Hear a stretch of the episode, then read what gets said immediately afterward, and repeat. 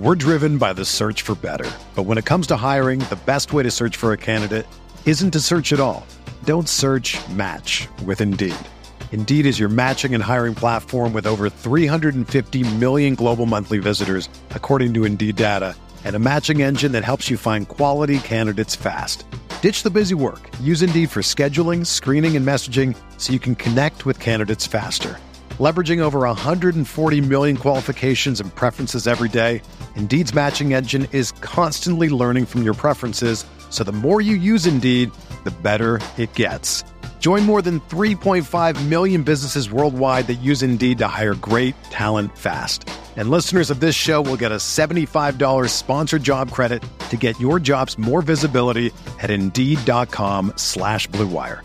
Just go to Indeed.com slash Blue Wire right now and support our show by saying that you heard about Indeed on this podcast.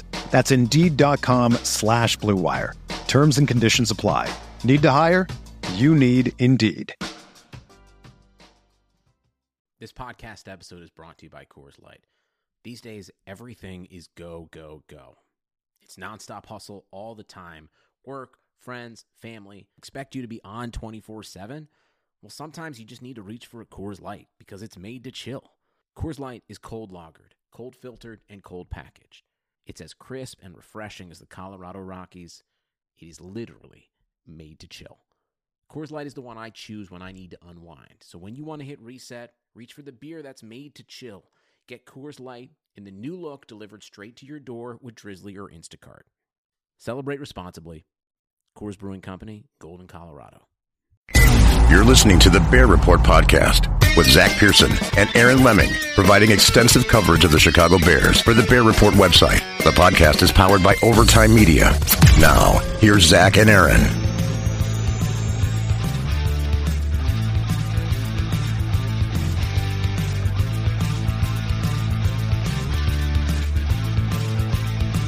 Welcome in, Bears fans, to another edition of the Bear Report podcast. It is week seventeen. The Bears are facing a win and you're in situation, but lying in front of them is the Green Bay Packers, a team that just destroyed the Bears a couple weeks ago. I'm one of your hosts, Zach Pearson. I'm joined, as always, by my co-host, Aaron Lemming. Aaron, first, I hope you had great holidays. Um, I hope you're staying safe out there, and um, I hope everything's going well. Yeah, so far so good, man. House is getting close, and you know the Bears are close to the playoffs. Kind of weird, man. It's, right. yeah, it's it's it's been nice too because I finally got some little bit of time off of work and just been kind of able to relax a little bit. I'm sure everybody's kind of in the same boat right now. You know, it's been one of those been one of those years. You know, obviously with COVID and everything else going on, everything kind of ramping back up. It's definitely time to, you know, good to get some time off and kind of, you know, reflect a little bit and recharge for next year and hope for better things next year. I think that's the most important thing, you know, beyond football and all that, is hopefully the vaccines will continue to get distributed and we can kind of get back to a, a normal life at some point in two thousand twenty-one. Yeah, I'm with you, man. And, uh, you know, it's a weird time for the Bears as well, because we're talking about a team that started the season five and one, um, probably not as good as that five and one record. You know, maybe one of those situations where they got lucky in a couple wins and caught some teams by surprise, but they also then lost six straight games and they looked really bad in those final two losses uh, to Green Bay and then blown a ten point lead to the Lions. But here we are, man, week seventeen, and this team sits as the number seven seed right now.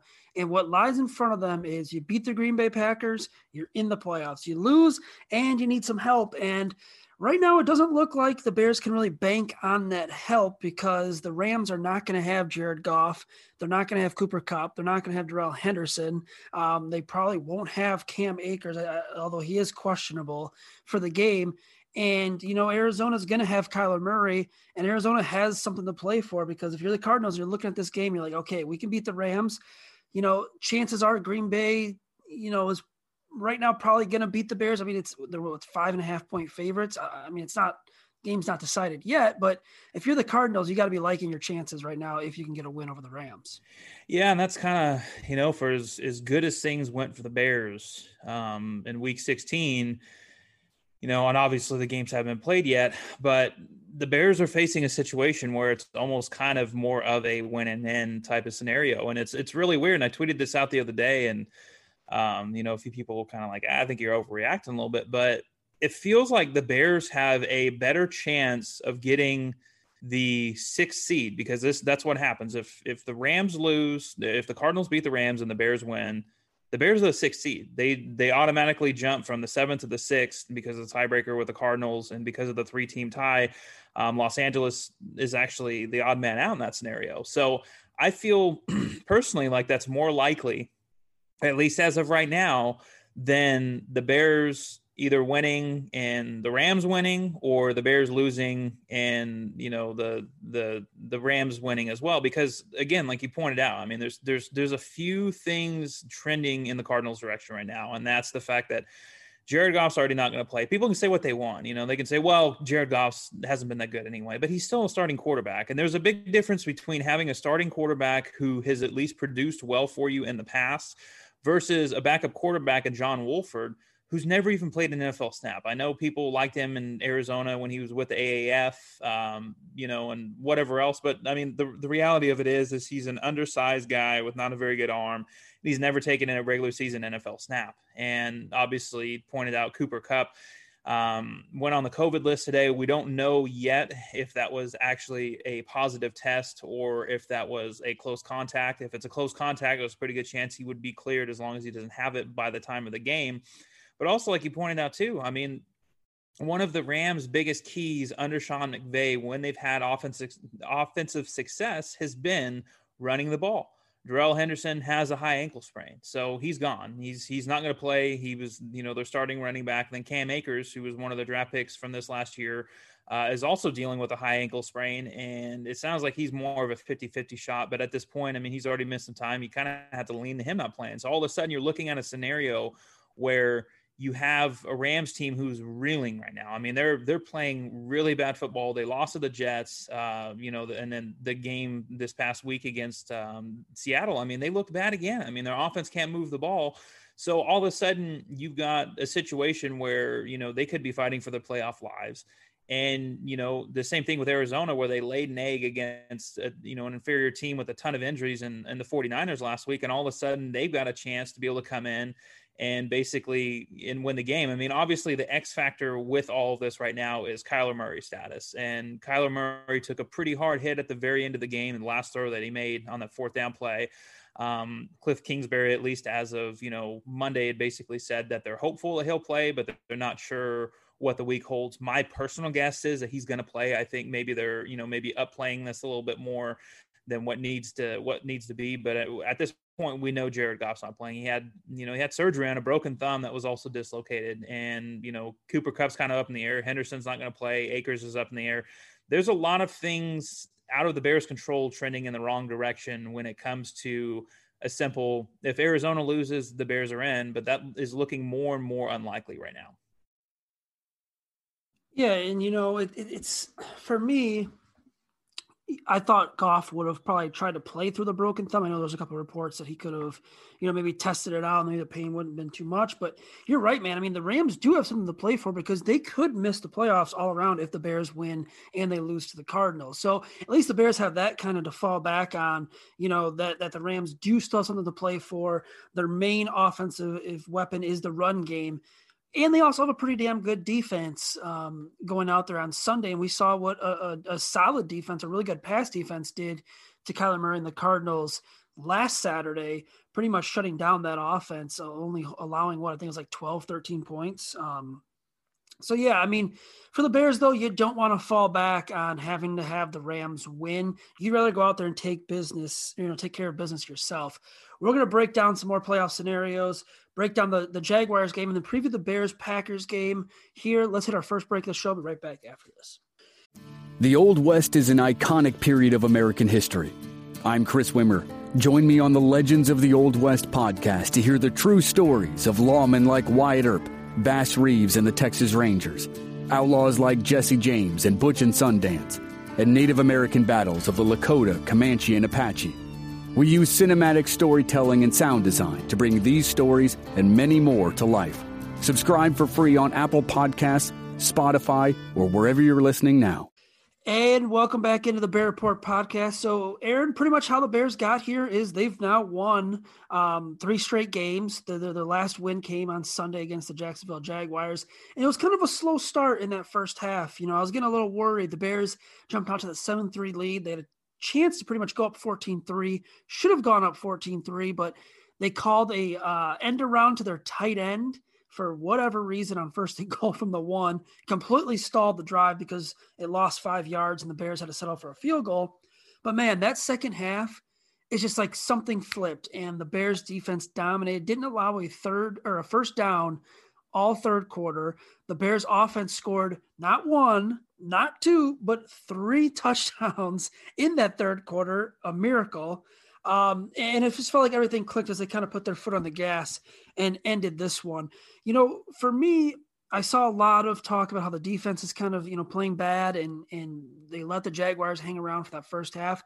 I do agree, but I also want to make the point of this whole team, offense, defense, and special teams kind of, you know, played well when they needed to the most in that second half and kind of put their stamp on the game. And for me, that was just kind of just impressive and good to see that they can, you know, be good on offense, be good on defense, be good on special teams, despite the Jaguars being the worst team in the N F L and tanking for Trevor Lawrence. Yeah. You know, it was one of those situations where I think if you were to ask Bears fans how they felt going into halftime versus how they felt coming out of the third quarter, I mean, you're getting two different answers. Cause like you pointed out, I mean, they, They they they dropped down three nothing in the beginning, um, you know, and, and the Bears defense really just didn't look that good. And then all of a sudden the Bears came back and they had those two scoring drives. And that last scoring drive, you know, the the reverse or not even the reverse, basically just a handoff to to Cole Komet, it just made zero sense, you know. And, and they go up ten to three, and then it's ten ten, and they get that field goal right before the half after that terrible interception from Trubisky in the end zone. And you're thinking, okay, they got the lead. Let's see what they could do in, this, in the third quarter. And they kind of broke that stigma a little bit, you know, like you pointed out. They they scored twenty-one points in the in the third quarter and really put the game away. And, you know, it's one of those things. I know a lot of people are going to sit here and say, well, it was just the Jaguars. Jaguars are the worst team in the league. And, okay, yeah, I get that. But at the same time, there were also those same people who are kind of saying that now are the ones that were like, oh, the Bears are going to blow this. The Bears are going to blow this. They're going to somehow lose to the Jaguars. And, you know, it's –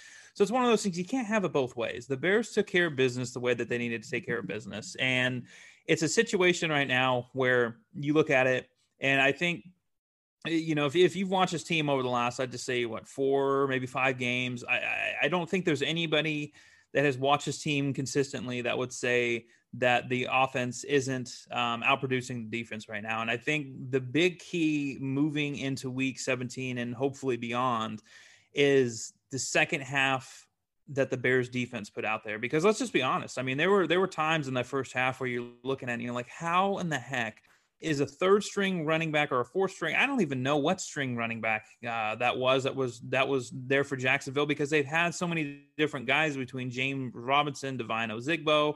Uh, they also had um, uh, the, the one Temple running back from a few years ago that the Bears were rumored to be interested in, Reichwell Armstead. And I mean, they've had all sorts of guys in that backfield this year.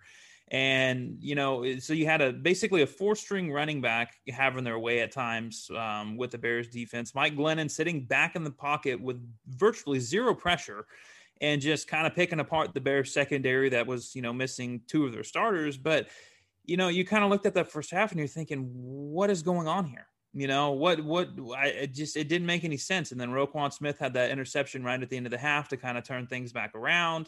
And you're thinking, okay, you know, let's see how it goes. And then the second half, obviously the Bears really turned things up. And, you know, the, the only points they gave up in the entire second half was in a garbage time scenario um, in the fourth quarter with a bunch of backups in. So to me, moving forward, especially into this week against the Packers, the bigger storyline is going to be the defense. And I mean, I'm, I'm sure there was multiple people who listen to this podcast, multiple Bears fans as a whole, that probably watched the Packers game on Sunday night. And we've seen the Packers follow the same script a lot this year, where they just bludgeon the living hell out of their opponent in the first half. And then they cruise in the second half. They didn't really cruise as much in the second half just because they just kind of kept pouring it on. But I think there were a lot of Bears fans out there watching that game thinking, okay, you know, the Bears defense has been playing pretty bad. You know, there's, there's gotta be cons- some concerns going into that game especially when you compare that to what we saw in week twelve, where the Bears defense really has fallen off from that point. I mean, when you compare what they've done over the last few weeks, you know, you could, you can look back on the Texans game and you can point to that as a positive, and you can point to the second half of the Jaguars game as a positive. But for the most part, the Bears defense has not been playing well at all. And there's far too much talent on this defense for them to be playing the way that they, the way that they did. So I think it was kind of a multi multifaceted thing where you can kind of look at it and you can say, okay, it was good to see the Bears rise to the occasion, and it was good to see them come out in the second half and really put that game away and really take control. I don't care if they're the worst team in the league. I mean, we we saw it two weeks ago with the Rams. The Rams were right in the mix, not only for a playoff spot, but they were right in the mix to win the the N F C West. And all of a sudden, you know, they lose to the Jets, and all of a sudden they lose to Seattle, and they're in a situation where if they lose and the Bears win, they're out of the playoffs. They go from almost having the division locked up to a situation where they may not even make the playoffs because they lost to the Jets, who were at that point perceived the worst team in the league because they were, what, oh and thirteen. So it's one of those things, you have to take care of business regardless of what the opponent is.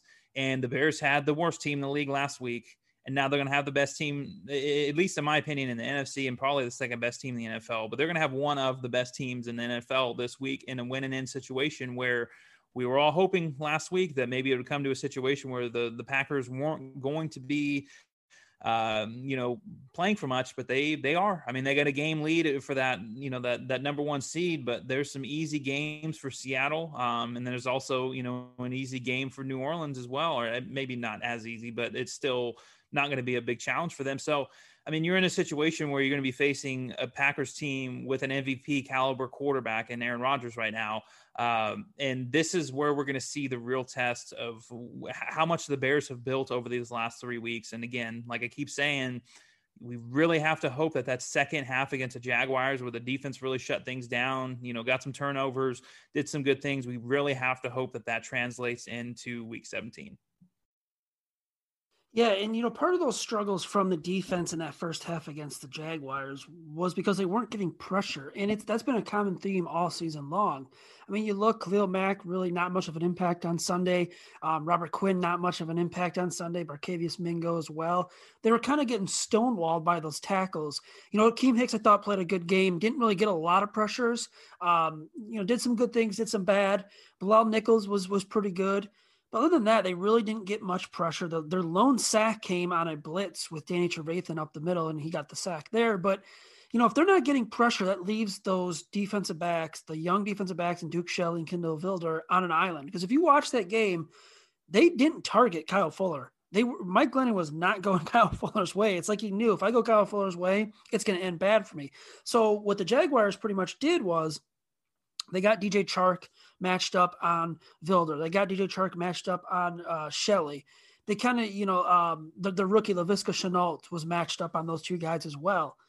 And going back to watching Green Bay over the last couple years and what Aaron Rodgers and Matt LaFleur have done so damn well, they get mismatches and they get their guys on defensive backs that they know are going to win one hundred percent. So you watched last year, we saw it at Green Bay. They put Davante Adams on Buster Screen a couple times in that game, and Adams had two touchdowns on him. This year, they they they matched up Adams. They lined him up in the slot, or Saint Brown they put in the slot, um, Alan Lazard. Even going back and watching the Tennessee game uh, against Green Bay, the Packers did a great job of, of the play-action, pre-snap motion, and they had Saint Brown on a linebacker, and it was just no chance at all with that speed, and, and they hit him for a touchdown. So, you know, the Bears defense is going to be up for a challenge. And if they don't get a pass rush, for me, that's going to be the biggest key to this. If they cannot get a pass rush, you know, you're going to give Aaron Rodgers a lot of time to sit back there and pick you apart. And the other thing, you know, a lot of people say, well, why, why can't you just blitz Rodgers? Why can't you send, you know, more than five or six at him?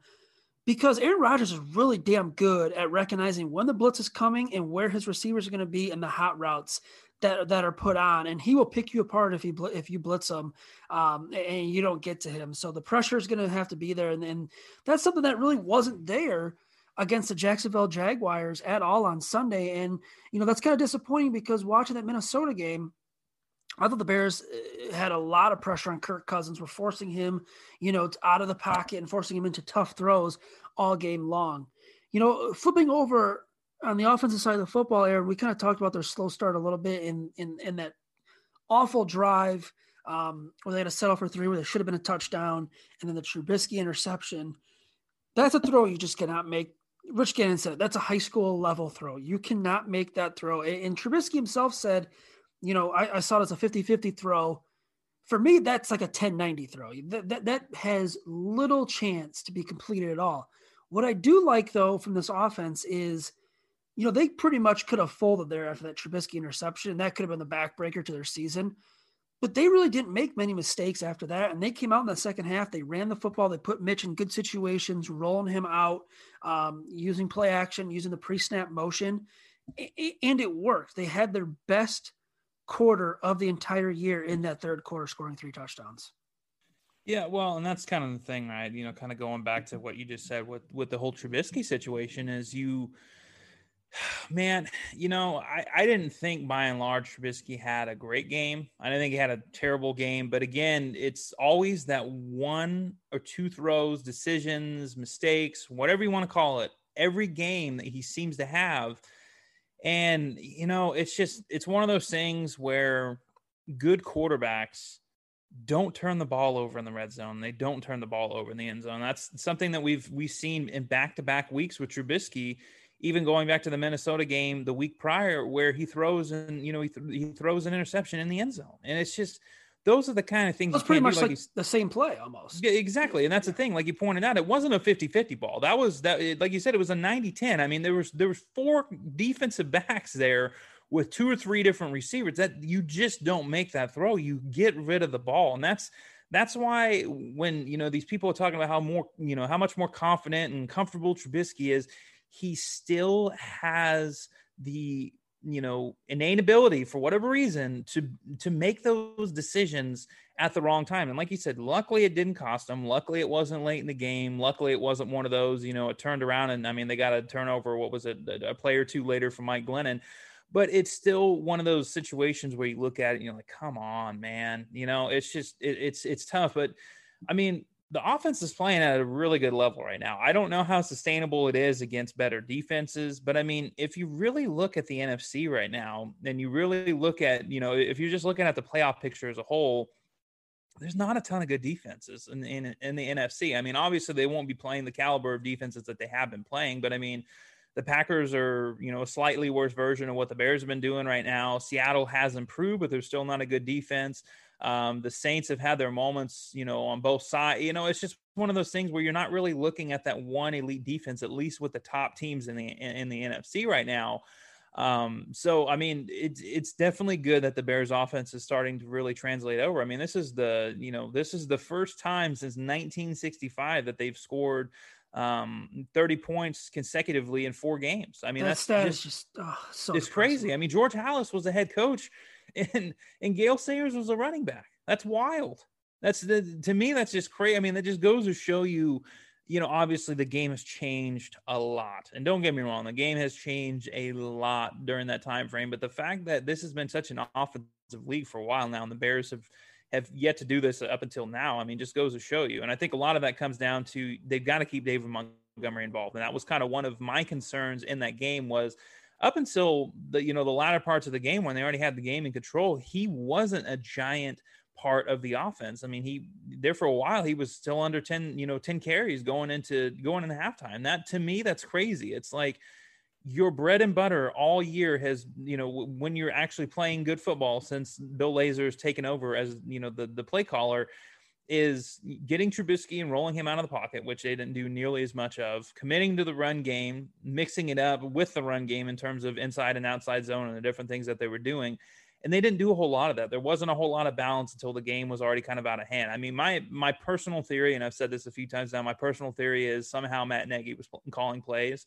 And I don't know if he just had a bigger influence and was telling Lazor more directly what he wanted or whatever it was. But there were a lot of plays, and maybe maybe you disagree, but there were a lot of plays within that game, you know, that the the Cole Komet handoff and and just the lack of balance on offense there for a while where it just – it didn't look like it has since uh, Bill Lazor's taken over. And those are the kind of things where you want to be able to believe that the Bears offense can sustain probably not thirty points a game. I mean, that's, that's a pretty high total, but you want to see them in the mid to upper twenties. I mean, that's going to win you, especially if the defense is playing, you know, halfway to their capability, that's going to win you a lot of games, and that's going to keep you in a lot of games.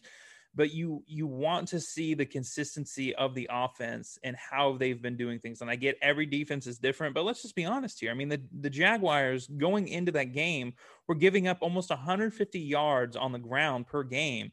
And, you know, up until the latter parts of the game, the Bears weren't even close to that number. I mean, they didn't even break the one hundred-yard mark in the first half, and they, it wasn't even really that close until the, you know, the end of the third quarter, beginning of the fourth. And those are the kind of things where – You, you just kind of wonder. It's like, it seems like every single time the Bears have something going, even offensively, you're kind of wondering, when is Matt Nagy or when is his coaching staff going to revert back to the way things were before, because they think it will now magically work. And that's just kind of, and again, I mean, the Bears playing good football, don't get me wrong. I mean, again, they're beating bad teams, but they're still playing good football. This is the best football and the most dominant football for the most part that we've seen from the Bears in a while. And, you know, you just kind of have to hope it continues. But I think, moving forward, as weird as this is to say, I, I think there's going to be a lot more pressure on this offense to be able to produce points, because let's just be honest. Again, the defense is just not playing the same way, and especially moving into this game against the Packers, especially moving into this game, the, the, the offense is going to have to produce and is going to have to keep them afloat.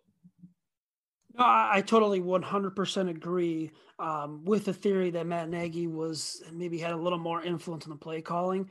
Because I, when I was watching that game, you know, first thing I said when when Cole Komet took that handoff and, and it was stuffed, I thought to myself, I'm like, that's a Matt Nagy call. That is a call where, for whatever reason, you're trying to get, and I, I kind of hate using this, but, you know, the word too cute. I mean, it's first and goal from the one. Your running back has had a touchdown in four straight games coming into this one. He's been one of the better backs in the league in that stretch. And what you're doing there is trying to catch the Titans off guard for whatever reason. I mean, sure, okay, maybe a second down call there if, if Montgomery gets stuffed. Even then, you know, it's, it's just too risky for me. But why not just go with your workhorse running back from the one, hand it off, punch it in, boom, drive over with. Instead, you know, they they try to get to that, that too cute, and and it just really felt like a Matt Nagy play call. Because you look at the very next play, what was it, first and goal from the five or six? Montgomery picks up three yards, and that was even a play with a lot of pre-snap motion, um, a, a lot of things to try and confuse the defense as much as possible. And then your third down is, is you know, uh, throwing the end zone to Robinson that probably could have been caught, caught, but I'm not going to fault him, you know, too much. That drive was killed on that on that first down play.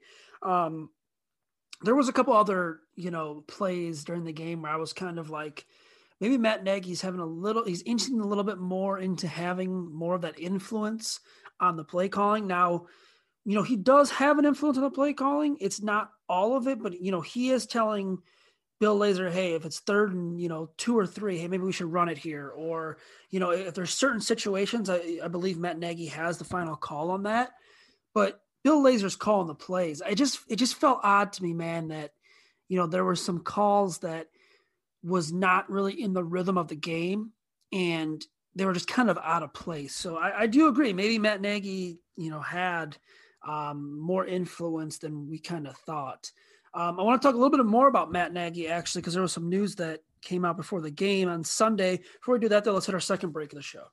And Aaron, while we're on the topic here of uh, Matt Nagy and the play calling, you know, before the game, there was a reporter, I believe it was E S P N's Jeremy Fowler, said that, you know, many believe Matt Nagy will be brought back for another year at least. Um, it, the Bears are going to, if they finish eight and eight even um, or miss the playoffs, he's still going to come back. Um, I do believe that's true. Now, I, I really thought it was over when they lost the Lions because of how they did lose the Lions.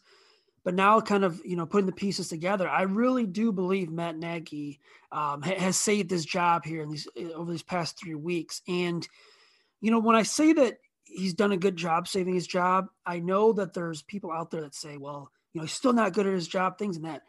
Let's look at it this way. You, we have to give him credit for, for all of his faults that he deserves blame for.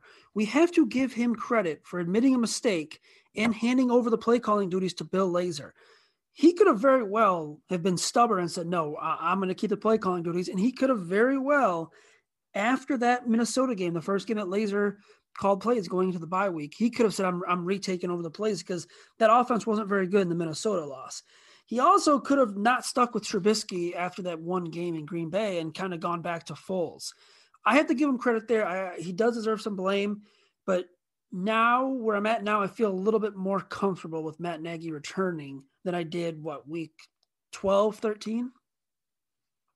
Yeah, I mean, it's it's definitely a situation where and this is kind of something we talked about even in the midst of their six-game losing streak was, you know, the, the Bears were in a situation where they started off so damn good at five and one, and even if it didn't look great, it still was a five and one start. I mean, it was one of the best starts that they've gotten off to in quite some time, and obviously we know how that all went and how they've kind of had to pick themselves back up. But again, you look at it, and I mean, the absolute worst Matt Nagy could finish over, you know, the, the three-year period of regular season play was it w- would be he'd be twenty-eight and twenty-one as the head coach. I mean, that's eight games over five hundred. Uh, you don't, you just don't. Or, uh, sorry, twenty-eight and twenty is what I meant. Um, forty-eight games, sixteen games a season. Yeah, okay. Anyways, but you don't fire a head coach with a winning record like that after three seasons, and especially.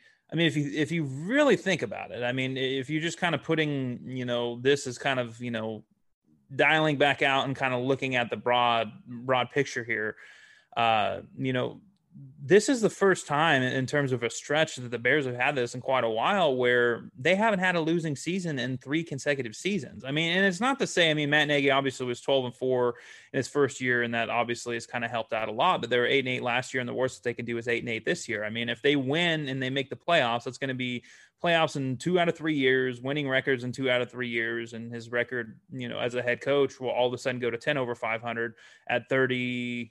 Like, what would it be? twenty-nine and nineteen. I don't even know. I, I can't. Dude, I hate math. That's yeah, why I'm a, I, I that's why I'm a writer. Yeah, right. So, I mean, either way, you get the point. forty-eight games, you know, it's going to be ten games over five hundred. So, whatever. You know, I I, I don't know. I, I'm not even going to try. I guess it would be twenty-nine and nineteen. But the point being is you don't, at least on the surface, you don't fire a coach over that. Then you start conglomerating everything else. And don't get me wrong, Matt Nagy has had his faults, and he absolutely has had his faults. And I think us as Bears fans are conditioned to believe that when a, the coach has his faults, he doesn't change. We saw the same thing with Lovie Smith, where he was always consistently putting out good defense, but he can never consistently find a solid offense, even with as much as they did, because a lot of it ended up being coaching, you know. And then Mark Trestman, obviously we know how that went. You know, the first eight and eight year, they barely missed the playoffs to, you know, a week seventeen loss to the Packers. And then they completely implode in year two, and he looks like a giant coward. And then John Fox was basically brought in to do what John Fox does and, you know, get the, get the culture turned around and, you know, kind of get it, you know, the team established back up. He never had a winning record, but he served his purpose. But, you know, it is what it is. But again, I think as Bears fans, there's a lot of conditioning to believe that coaches cannot change and that they're, basically their issues always stay. And what, and kind of like you pointed out, what we've seen with Matt Nagy is, and I'm not saying he's a great coach, and I'm not saying that he's changed fundamentally or, you know, any crazy things. But what I am saying is that he has shown a propensity to identify issues, and he's finally changed, at least for the time being, to do what is better for the team. And that obviously started out with Bill Lazor as the play caller and basically realizing that he's just, in my opinion, and I think a lot of people's opinion, he's not suited to run an N F L offense and be a play caller. Um, two, you know, going back to Trubisky after, I mean, make no mistake, Nick Foles was Matt Nagy's guy this offseason. He, that was the solution that he wanted that quarterback after everything else that had happened. Obviously it wasn't just that simple, but out of all the options that they had, Nick Foles was Matt Nagy's choice. That failed. That failed miserably. Nick Foles is clearly about like a Mike Glennon right now. I mean, he's got the Super Bowl, you know, but I mean, outside of that, when you look at him, I mean, he's about on that Mike Glennon level. Um, you know, but he, he decided to go back to Trubisky and stick with Trubisky. There are, you know, committing to the run game and doing some of the different things that he's done. There are clearly signs that not only does Matt Nagy get it, but that he can make those changes and put his ego aside. Now, obviously the big thing moving forward, assuming that he is the head coach in twenty twenty-one, regardless of what happens on Sunday, is going to be, does he revert back? Because we've seen that. We've seen him revert back. Or does he stay the course and say, okay, you know, you're going to have Bill Lazor again. Nobody's going to go out and sign him, you know, or you know, poach him away as a head coach. You've got Bill Lazor again. Um, you know, do you continue to let him have the play calls, work more this offseason and really get something figured out for the offense and moving forward, or what do you do? But I mean, again, when you, when you really jump back and you, and you look at this three year, um, picture that has happened with Matt Nagy and Ryan Pace, um, you know, obviously again, Matt Nagy has his faults, as does Ryan Pace. And, and personally, I believe that if there's one that should go, it should be Ryan Pace, because I think that Ryan Pace has shown a propensity to not learn from his mistakes. And I think that's the bigger key there, is he continues to take multiple swings on positions like quarterback and positions like tight end, and he fails. But the bigger issues to me is it's how he's taking those swings at quarterback. Then you look at the offensive line and you look at some of the other things that he's done. He's quickly turning into Mickey Loomis when it comes to cap stuff. It's just, to me, when you look at who can change and who identifies issues and who makes the, the correct changes versus who doesn't, I think that that's where Matt Nagy is going to get the benefit of the doubt. Plus, at least from everything that's been reported to this point, Matt Nagy has another year on his contract over Ryan Pace at this point. So Ryan Pace is going into a lame duck year next year, and Matt Nagy is not. So I think that's kind of another factor. But, I mean, either way, I don't care if you love him, if you hate him, if you're indifferent. The fact that the Bears went from five and one to a six-game losing streak to where they were five and seven, when it looked like all hope was lost, I'd written them off, you'd written them off, all of us had written them off. We didn't think there was any chance that this team was going to be able to figure things out and get it right, you know, back on the right track. The fact that Matt Nagy was able to keep this team focused, get them back together, I don't care. Again, the, the the level of opponents does not matter at this point. They've still won three games in a row. They've still had to battle them their way back in, and they still have a chance to make the playoffs in two out of three years this Sunday because of it. There is a lot of value in that, and there's also a lot of value because of the changes that Matt Nagy has made. And again, he's shown the ability to make changes and identify issues. And I, th- there's some value in that, you know, and I'm not saying he's a long-term answer by any means, but I do think with the adjustments and the comeback that he's made over these last few weeks and, and not letting the locker room fall apart and everything else, there's clearly something to Matt Nagy as a head coach, and maybe he can grow. Yeah, you're right, because this whole thing could have come spiraling down. He really could have lost the locker room. Um, they could have extended their losing streak, and you know they couldn't, might not even be in a position to make the playoffs. I really thought that's the direction we were going when they lost to Detroit. You don't lose to the Lions like that. You can't give up a ten-point lead um, with under four minutes left in that game. And you know it, that game actually might cost them the season, because they could use that win right now and they would be um, in the playoffs. But when that game was over, I thought it was going right into that direction. I thought this they were spiraling out of control. They were going to lose. Uh, they were going to lose out or lose a majority of the rest of their games, and it was going to be a complete overhaul. Now, I think Nagy's safe. I don't think that means that there won't be any changes. Um, you know, the Bears could address the Ryan Pace issue. Uh, Mitchell Trubisky's name is being brought up now in other reports that the Bears have to at least consider bringing him back. I don't think that's going to happen either. I think there's a very slim chance of that. Um, and, and we could see, you know, what happens with Ted Phillips there in the front office. So I, I still think it'll be an interesting offseason. I think right now the only guy that can kind of feel safe about his job is Nagy. So I, I tend to agree with everything you said there, and I think you hit the nail on the head. Um, but let's actually get into our preview um, of the Green Bay game. We'll do that right after the break. Welcome back in here to the Bear Report podcast. So, Aaron, I mean, let's get right to this here. What chance do the Bears have to beat the Packers on Sunday um, in Chicago? Right now, they're five and a half point underdogs, and Green Bay, you know, just is, is red hot right now. The best team in the N F C, one of the top three teams in, in the N F L. To me, I, I think it's the Chiefs. Then I think it's the Packers, Bills, right there at two and three in any order. Um, you know, realistically, what, what shot do they got in your eyes? Man, I, I wish, I wish, I wish I could be more optimistic. I would say probably a thirty seventy shot at this point. I, I just, you know, and it's in, in, I guess this is kind of another conversation too, where a lot of Bears fans have been having over the last few days, where it's like, well, if the Bears belong in the playoffs, they're going to beat the Packers. Well, you know, that's easy to say. But at the same time, the Packers are playing really damn good football right now. I mean, there's no denying that. Anybody who's watched the Packers over the last few weeks knows how dominant they've been, especially in the first half of games. I mean, that's it's a tough ask for the Bears to beat them in the playoffs, much less to get into the playoffs. It, my mindset is at this point, I'm not saying that the Bears deserve to be in the playoffs because, frankly, I don't really know at this point. I mean, you look at the A F C right now, and you're going to have one ten or eleven win team. You're going to have a double-digit win team that's going to miss the playoffs this year in the wild card. I mean, just to give you an idea, and then you look over at the N F C, and you've got the the N F C uh, East. That's just a disaster. Somehow the Cowboys still have a chance going into Week seventeen. The same thing with the Giants, and the same thing with uh, the you know the Washington football team. And then you've got a scenario where if the Rams lose, then you're going to have two playoff teams that are that are nine win teams, or an eight win team and a nine win team, regardless of you know it, however you look at it, it doesn't really matter. The point being is you're going to have three single-digit win teams within the N F C. So, you know, whether you believe that the Bears belong in the playoffs or not is, you know, it is what it is at this point. But I don't think the barometer to the Bears getting into the playoffs is solely staked on them beating a really good Packers team. And I, and that's kind of where I'm like, okay, you know, obviously I don't want to see the Bears going to the playoffs with a loss and then getting in because Arizona somehow blows it. I'm not saying that, but what I am saying is the Bears either belong to be there or they, they either, you know, they either, you know, they should belong or they should not. I mean, that's just really what it comes down to right now. But I don't think that them beating the, the Packers or losing the Packers is that determination in terms of, you know, the mentality of that. I think it's just something as simple as, if they get in the playoffs at this point, they do. And if they don't, they don't. I mean, there's other teams that don't deserve to be there that will be as well. I mean, mainly the, the N F C East at this point, but it is what it is. But again, the Packers are playing really good football. And don't get me wrong, the Bears are playing better football too. But I think in terms of matchups, there's just not a lot of matchups to like for the Bears right now, unless the Bears defense has the game of, you know, of, of their season.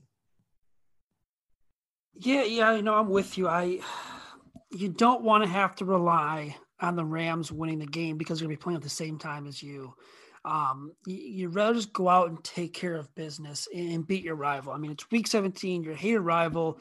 The, the rivalry has been lopsided recently. Aaron Rodgers has owned you. The Packers have put daggers into you, you know, before. twenty ten, they beat you. Uh, well, twenty ten, you know, they beat you in Week seventeen, and then, and then it cost the Bears the N F C Championship game. And then twenty thirteen, the Week seventeen dagger as well. I just, I don't know, man. I, I feel optimistic that the Bears could could get a win. I'm still at, you know, the thirty seventy like you are.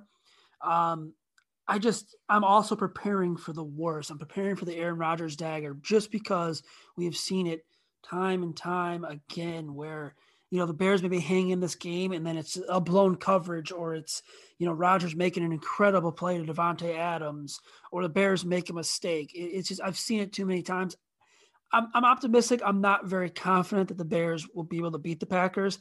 That's why I've kind of just been focusing and, and paying more attention to the Rams and, and Cardinals. And I think, you know, the whole logic of, you know, when, when whenever someone says something about the Rams and Cardinals game, it's, well, we'll just worry about your own business first. It's like, yeah, but we also have to be realistic here. I mean, this is a very, very, very good Packers team. This Packers team that the Bears have seen, they're going to see this year, is probably better than any other teams they have seen, what, in the last decade? Even the Super Bowl team. That Super Bowl team was a six seed. They needed to beat the Bears in Week seventeen to get in. And you know, the, the they weren't, they're a good team. They weren't a great team. I think this Packers team has a chance to be a great team and go on the Super Bowl run. I guess that year they went, where they go fifteen and one and got bounced in the playoffs. That was a really damn good Packers team. But for me, I mean, they're clicking right now. They are on fire. They have an offense that looks like no one can stop right now, and their defense is playing a lot better. So I don't have a lot of confidence. Sadly, you know, if I, I am worried about the Rams and Cardinals game a little more in my eyes. But for me, it's going to come down to that pass rush, man. If the Bears cannot get a pass rush on Aaron Rodgers, it they're not winning a shootout. I mean, they're not going to be able to put up forty points against this Packers defense.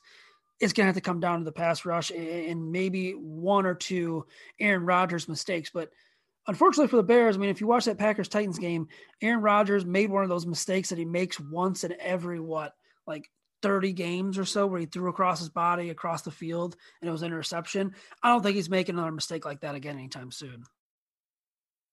No, I, you know, Aaron Rodgers is a machine. He's, he is unfair. He's unfair. He's so he, unfair. He is. Man. And I mean, he's playing, I, you know, I love Patrick Mahomes. And I think in terms of like, you know, in terms of age and, and everything else that's going on for Patrick Mahomes, he's unquestionably the best quarterback in the league. But Aaron Rodgers is having a better year. I mean, there's just no other way around it. I mean, Aaron Rodgers is the M V P of the league. If you look at his numbers, you look at what he's done, you look at what his offensive line has done, you look at what his running backs have done, you look at what he has done as a whole. I mean, here's the thing, man. They got Davante Adams as a receiver. That's it. They don't have – there's no other big names that they have. They they all of a sudden he's created Robert Tonyan. Who the hell was Robert Tonyan before this year? This guy wasn't even talked about. There was Jimmy Graham and Jay Sternberger last year, and all of a sudden Robert Tonyan has a was it ten or eleven? I don't know if he got a touchdown in this. He leads game. All tight ends. He's got twelve, I think, or ten. That's, no, it, ten. ten. That's yeah. And that's crazy. I mean, th- but that's the thing. That is that is Aaron Rodgers. That is Aaron Rodgers. I mean, there's just no other way of putting it. Aaron Rodgers, as much as I hate to say it, is a fantastic quarterback. He's a first ballot Hall of Famer. He's one of the best quarterbacks to ever play the game. In a generation where there has been a, a lot of really damn good quarterbacks. And that's just kind of the thing.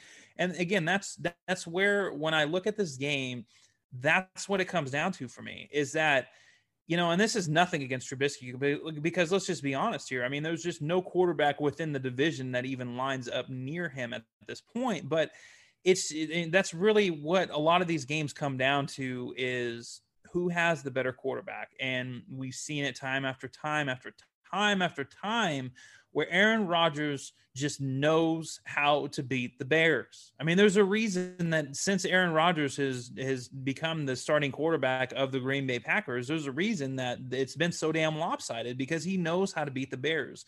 And if this was any other year, if this was two thousand eighteen when the Bears had that magnificent defense, I would feel pretty good. And again, that's kind of my concern right now is that the Bears defense is not good enough. It's just not, they haven't been playing good enough. It's not for a lack of talent. Maybe it's for a lack of depth, but it's not for a lack of talent. I think it's for a lack of coaching at this point. That is my big concern. And that's where, if you're a Bears fan, you have to hold out hope for two trends that we've seen. And that's one, that the Bears are going to score points offensively. The, the Packers defense, they're not bad. They're not a bad D. I'd say they're middle of the road. I mean, in terms of numbers, are actually right around the same as the Bears, but I mean, the Bears have had, you know, a, a pretty bad stretch, but you know, the, the Packers defense is, you know, it, it's a, a defense that you can get after. I mean, it's a defense that you can run the ball against. It's a defense that you can pass against. Um, but again, it all comes down to what can the Bears defense do? And there's two trends, and one that's obviously the Bears offense has got to continue to score points. And I think a big part of that is going to be commitment to the run game. And then the other part too, is we have to hope that somehow, some way, that second half against the Jaguars was a springboard moving into this game. And I'm sorry, and this is where I start calling people out, but here's the thing, man. The Bears have a ton, and I mean a ton of money wrapped up in that defense right now. And, you know, it's just, here's the thing. Eddie Jackson, make a play. You haven't done hardly anything all year. Make a damn play. As far as the front seven goes, you're looking at a, a lot of high-paid guys. Akeem Hicks, make a play. Khalil Mack, we, you know, the, the Bears traded two second, uh, two first round picks for you, a third round pick, and made you the highest defensive player in the league. Make a few plays, not just one play. You need to make a few plays. You need to actually hold your weight. Robert Quinn, make a play, do something.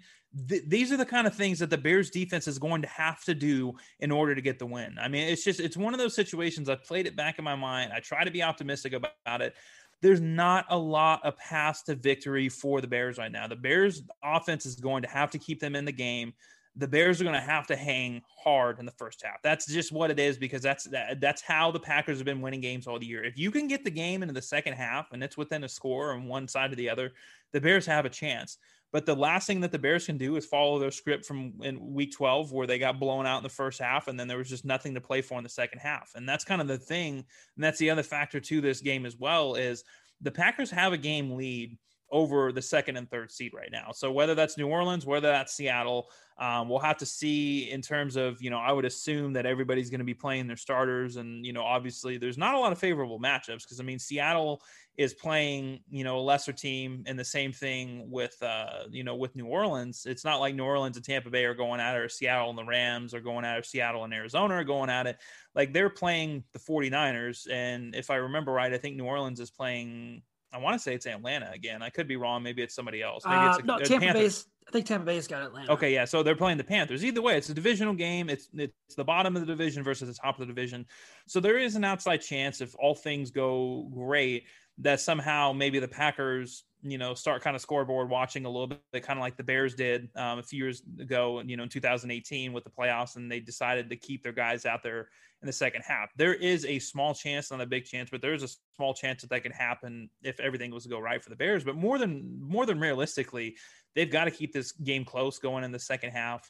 And like you pointed out, they've got to get pressure on Aaron Rodgers. I mean, there's just no other way around it. The offense has to hang, and they've got to do something to Aaron Rodgers, because I'll tell you right now, if they give Aaron Rodgers the kind of time that they gave Mike Glennon, and Mike Glennon actually, you know, produced pretty well against him for a while. If they give him Mike Glennon type time, then Aaron Rodgers is going to throw for six or seven touchdowns in the first half of the game. I mean, it's just what it is. And that's how good Green Bay has been playing. I mean, this is not, regardless of how you feel about Green Bay, Green Bay is playing excellent football. So again, I mean, this is really a calling card for the defense. You've got a ton of high-paid players on that side of the ball. You've sunk a ton of resources into it. Eddie Jackson, Khalil Mack, Akeem Hicks, uh, Robert Quinn. There's a lot of guys on that defense that need to step up, and they need to step up in a big way. Yeah, I'm with you. That's the key, man. And, you know, looking at it, this is the type of game where potentially you try to steal a possession or two, because, you know, hey, the more that Aaron Rodgers has the ball, the more possessions he gets, it's more than likely he's going to turn them into uh, uh, points, you know? So maybe we do see some trickery in terms of a fake or an onside kick, or, you know, maybe the Bears try to control the clock and establish the run a little more. You're going to have to try to steal an extra possession or two in this game if you want to be successful. And, you know, the other thing, I, I agree with you. And, and I know I mentioned as well as the pass rush, your guys have to step up. This game for me is going to be on the defense. The defense has to give you a chance to win. The Bears offense, and a lot of it was in garbage time. I, I totally understand this. You know, when last time they played the Packers, the offense put up some points where those garbage time, which it was, but the defense really did not give them a chance to win that game at all. Like you said, that game was over with at halftime. Aaron Rodgers marched right down the field. The Bears had him in a third down, and they rushed three guys, and he found an open guy in a dime package for a big game to, to move the chains. And then he converted another third down. Then it was a touchdown. You cannot let that happen. This is one hundred ten percent this game on the defense, because, you know, if the defense can't hold Aaron Rodgers and his Packers team to under thirty points, I don't think the Bears have any shot. And, you know, I just kind of thinking about the previous meetings, you know, the last game that we saw the Packers, their offense was firing on all cylinders. And right now, their offense is firing on all cylinders. But Chuck Pagano has seen this Packers team twice in two thousand nineteen. That first game they held them to what? It was ten points, and it was a it was a uh, bad coverage that led to the touchdown. Otherwise, the Packers would have had a field goal. The game late in Green Bay, it was still a close game. The Bears had a chance there at the end to tie and send it into overtime. So we've seen Chuck Pagano come up with a game plan to slow down the Packers a little bit. The problem is, that offense, Matt LaFleur's offense, really wasn't clicking at all last year. This year, it's just a totally different beast. So Chuck Pagano's got his hands full, and he's got to come up with a better game plan on Sunday. Otherwise, the Bears are going to have no shot at winning this game. Now, um, Aaron, I, th- I think we should wrap things up here. Do you want to give your prediction and maybe your X factor? Yeah, yeah. So, again, it pains me to do this, and I, I hope I'm wrong, and I hope we're not sweating out both games at the same time, but – I'm going to go with the Packers, uh, thirty-one, Bears, twenty-four. I, I don't know, man. I, I really, really, really want to believe that the Bears can win this game. And I, and I think to a certain extent they can, but it's just, it's, this is about the worst week seventeen matchup win-in situation that you could possibly ask for when you're talking about the Bears. Um, so yeah, that's going to be my score prediction. And like I said, I mean, the X factor is really going to come down to, I guess I'll go a little bit more broad on this one. Um, I'm just going to say, you know, hang with the Packers in the first half. I mean, that's really been the big key for a lot of teams this year, has been getting just completely bludgeoned in the first half. The Bears need to be able to hang. And I think if it was me personally, if it was me, and I'm Matt Nagy and I win that coin toss, I'm absolutely one hundred percent taking the ball right out of the gate. I want to see my offense go down and score, whether it's three points, whether it's a touchdown, do something to set the tone. Because last time we saw the Bears defense start and it just all went to crap. And that's kind of the thing. I don't think, I mean, if you look, if you look at what the Bears have done this year and the games that they've won, when they jump out, when they score first, they haven't lost. And when they jump early and get a lead early in the game, even if it's, you know, the other team gets a field goal and they come back with a touchdown, kind of like what happened to Jacksonville, they win the game. They have had more issues playing from behind than anything. And that, I think that's the big key, is just keeping this game close in the first half. Like I said, if it's within a score going in the second half, regardless of who gets the ball, I think the Bears at least put themselves into a spot to win the game. But that's a lot to ask, because like I said, Green Bay has been jumping out and just beating the crap out of their opponents on the first half this year and cruising in the second half. That's something that the Bears have got to kind of change the direction of. And I think the big key for that is not relying on that defense, relying on the stronger of your two units, which would be the offense. If you win the coin toss, you take the ball, you go down, you score, you try to set the tone, you try to give the defense some comfort right out of the gate. And that's, that's the script that I'm going with. Yeah, I agree to that point. Um, unfortunately, I'm going to take the Packers as well. I think it's going to be, you know, somewhere around like thirty-six twenty-four Green Bay. Um, I, I, I just think, you know, right now, what we saw that last game um, against Green Bay, it's really hard for me to uh, pick the Bears in this one. And I think the Bears are going to have to rely on the Rams beating the Cardinals, which right now doesn't look too promising either. Although, you know, it, the Bears are in that situation. You win and you're in here, and you can even get as high as the uh, sixth seed if um, the Rams do lose, because they'll be knocked out and you win. So yeah, I'm going to go the X factor. I think I'll go the run game. Keep David Montgomery involved, man. I mean, the Packers defense is playing a little better, but, you know, Montgomery's had a nice stretch here of five games where he, he's had a touchdown and he's had over one hundred scrimmage yards. Keep him going. And the other side, stop the run. I mean, the Packers won't, I don't believe they'll have Jamal Williams. They'll have Aaron Jones. A J Dillon had a nice game against the Tennessee Titans. Stop the run as well, because you got to make the Packers as one-dimensional as possible. And, you know, whether that's forcing Rodgers to keep throwing or, you know, maybe putting the pressure on Rodgers and forcing them to go to the run game a little more. I think the Bears, that should be their game plan, is stop the run and get pressure on Aaron Rodgers. And then on offense, run the football, get David Montgomery going, and kind of see what happens.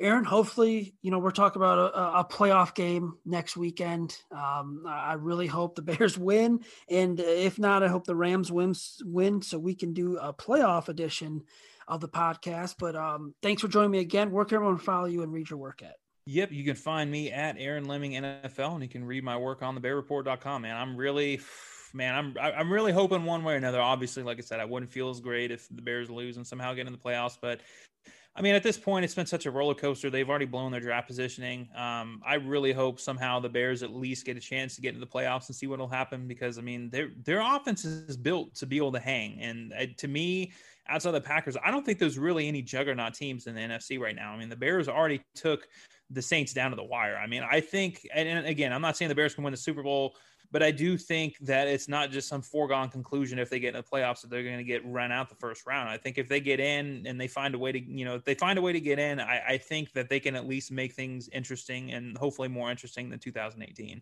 Yeah, I mean, what's that old saying? Just get in and anything's going to happen. I, I'm with you, man. I, I don't think they're a Super Bowl contender, but I do think they they won't be an easy out. And if they do get in and get the Saints, you know, it, it'll be a different quarterback, will be a different offense for the Bears, as they didn't have Mitch Trubisky last time they played him, and like you said, they took him down to the wires in, in overtime and had a chance to win that game too on the first possession. So yeah, hopefully, man, the Bears get in. Um you can follow the Bear Report on Twitter at just Bear Report. You can follow me on Twitter at Zach Z A C K underscore Pearson. As always, please rate, review, and subscribe on all major podcasting platforms. Till next week, everyone, please stay safe. Nobody builds five G like Verizon builds five G, because we're the engineers who built the most reliable network in America. And the more you do with five G, the more building it right matters. The more your network matters. The more Verizon engineers going the extra mile matters. It's us pushing us. It's Verizon versus Verizon. five G built right from America's most reliable network. Most reliable based on rankings from RootMetrics second half twenty twenty U S report of three mobile networks. Results may vary. Award is not an endorsement. Whether you're a world-class athlete or a podcaster like me, we all understand the importance of mental and physical well-being and proper recovery for top-notch performance. That's why I'm excited that Unified Healing is sponsoring podcasts on the Blue Wire Network. Unified Healing is a new and super innovative global network of wellness centers powered by Energy Enhancement System, or E E System. If you haven't heard of the E E System yet, then you'll want to listen up. This technology promotes wellness, deep relaxation, purification, and rejuvenation. Wherever you are across the globe, access to a center is easy and affordable. Interested in experiencing the E E System technology for yourself? Go to unifiedhealing.com slash bluewire to learn more and find a center near you. That's unified, U N I F Y D, healing.com slash bluewire. No material or testimonials on the Unified Healing website are intended to be viewed as medical advice or a substitute for professional medical advice, diagnosis, or treatment. Always seek the advice of your physician or other qualified healthcare provider with any questions you may have regarding a medical condition or treatment and before undertaking a new healthcare regimen, including E E System.